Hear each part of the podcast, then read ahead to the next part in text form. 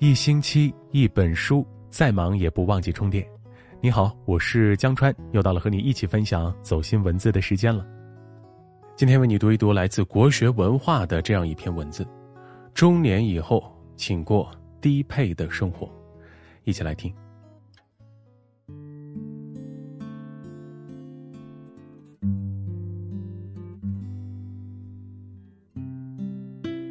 作家杨绛曾说。我们如此渴望命运的波澜，到最后才发现，人生最曼妙的风景，竟是内心的淡定与从容。人真正的富足，不在于外界的拥有，而是内心的充裕与丰盈。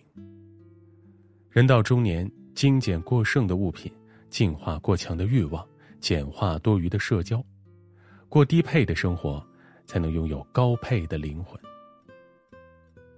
物质低配。建筑大师德维西密斯·凡德罗曾提出一个概念：少即是多。人也是如此，生活越简单越幸福。漫画家蔡志忠四十多年来每天只吃一餐饭，即使是馒头就着豆腐乳，他也吃得有滋有味。他没有手表和手机，日常的装扮就是一件白衬衣、一条休闲裤。一双磨出洞却依然干净的破布鞋。简单朴素的生活使他腾出更多时间和精力，专注在自己热爱的漫画上。为了构思出满意的漫画作品，他曾一连四十二天没有出门。每当沉浸在漫画的世界里，听着笔尖在纸上刷刷作响的声音和自己的心跳声，他就会不由自主的赞叹：生命真是美好。过最简单的物质生活，做最丰富的精神思考，用最少的物质需求带来最大的精神财富。这就是蔡志忠先生一生奉行的人生准则。古人云：“不为物役，方能保持精神的自由。”真正的幸福不在于外在物质的多寡，而源于内心世界的富足。网上有对八零后夫妻，前几年创业赔了二百多万。几经波折，两人带着孩子在四线城市的郊区租了一套小院开始经营民宿。他们买不起家具，就自己动手做；想吃菜了，就自己动手种。每天种花、种地、做木工，亲手打造理想中的小院虽然存款少得可怜，日子也不富裕，但夫妻俩却活得很充实。妻子淡然地说：“我有一个志同道合的爱人。”一个可爱的儿子，我们的世界有梦想，有花，有自由，这就是富有。真正的富有，不是你能拥有多少财富，而是具备在艰难的日子里也能笑出声来的能力。庄子说得好：“鹪鹩巢林不过一枝，鼹鼠饮河不过满腹。”一个人维持生存必备的物质，并不需要太多。房子不需要太大，温馨就好；每日粗茶淡饭，快乐就好。生活简单惬意，心灵丰盛富足，才是人生最大的满足。欲望低配。托尔斯泰曾经讲过一个故事：有个人想购买一块地，地主对他说：“只要你日出时从这里出发，并在日落前返回出发点。”那么你所走过的路线圈起的土地就全都归你。于是那人就拼命的跑，直到太阳偏西，还不知足。最后总算赶在日落前跑了回来，却因为精疲力竭吐血而亡。伊索寓言里说，有些人因为贪婪想得到更多的东西，却把现在所有的也失掉了。没有什么比贪婪更具有欺骗性。我们总以为自己不快乐，是因为拥有的太少，或想要的没有得到。事实上，我们拥有的越多，内心所执着的东西就越多，从中得到的快乐就越少。复旦大学青年教师于娟拥有令人羡慕的博士学位和留洋经历，却因罹患癌症英年早逝。曾经要强的他，为了在两三年内成为副教授，每天玩命写文章、搞课题，在办公室待到深夜。工作、博士论文、生育、赚钱，这些生活中点点滴滴的压力逐渐积累，导致他的身体频繁出现疼痛。检查之后才发现，已是乳腺癌晚期。在日记中，他写道：“在生死临界点的时候，你会发现，任何的加班、给自己太多的压力、买房买车的需求，这些都是浮云。如果有时间。”好好陪陪你的孩子，把买车的钱给父母亲买双鞋子，不要拼命去换什么大房子。和相爱的人在一起，蜗居也温暖。事实上，我们倾尽全力去追求的名利，对生命而言并没有太大的意义。如果没时间阅读，再多的藏书有什么用？如果没有精力陪伴家人，住再大的房子有什么用？没有空闲享受生活，一生辛苦奔波又有什么用？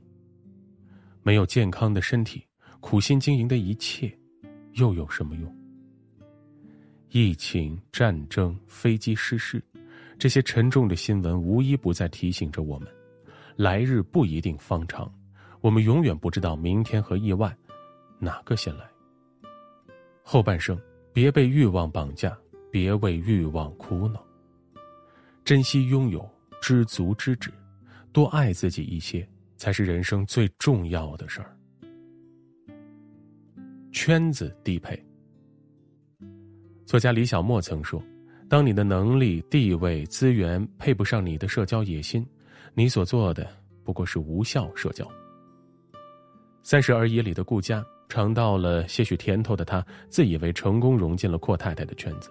却没想到，最终被太太们设局踢出了贵妇圈而他之前从李太太手中拿到的生意转让，不过是个精心设计的坑。当你的实力与圈子不匹配时，所谓的人脉就是一个笑话。人的精力有限，与其把时间浪费在毫无实际意义的社交上，不如多给自己一些时间提升自己，因为唯有自己。才是你最好的人脉。写下《从前慢》的作家木心，一生极少社交，也很少应酬，大部分时间他都是一个人静静的独处。早年他跑到浙江的莫干山居住，一个人静静的待在山上读书，研究他喜爱的福楼拜和莎士比亚。中年赴美之后，他白天在古董店打工，晚上就一个人窝在自己的陋室中写作。他每天都要写上一万字，最少也是七千字。写完之后反复修改，直到满意。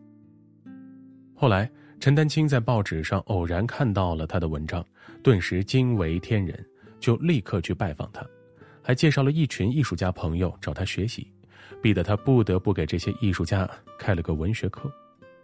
就这样，木心不仅多了份工作，还结识了志同道合的朋友。在木心的文学课上，陈丹青记了厚厚五本笔记。多年以后，他将其整理出来，变成了《文学回忆录》。如今，这本书已经成为各大读书会的热门推荐书籍。木心曾说：“生活的最好状态是冷冷清清的，风风火火。人越是懂得独处，就越是富有。”人到中年，放下无效的社交，把有限的精力拿来提升自己的价值。你有价值，人脉和钱脉会自动来找你；你没有价值，就算挤破脑袋社交，也没有人会搭理你。在独处中丰富自己，在精神上富养自己，才是爱自己最好的方式。听过一句话：每块木头都可以成为一尊佛。只要去掉多余的部分，人到中年，历尽世间喧闹浮华，才明白克制欲望、回归本真生活的可贵。精简物质，让心灵富足；降低过剩的欲望，活得张弛有度；舍弃无效社交，提升自身的价值。中年以后，学会过低配的生活，才能内心更丰盈。生活更从容。当你能克制自身欲望，不受外物影响，才能真正的回归本心，感受生命的真谛。点个再看，与朋友们共勉。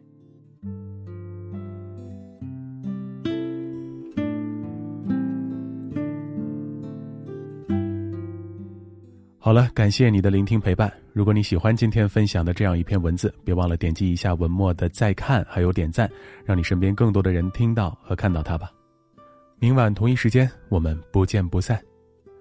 我是江川，我在北京，祝你晚安好梦，也祝你健康平安。我们下次见。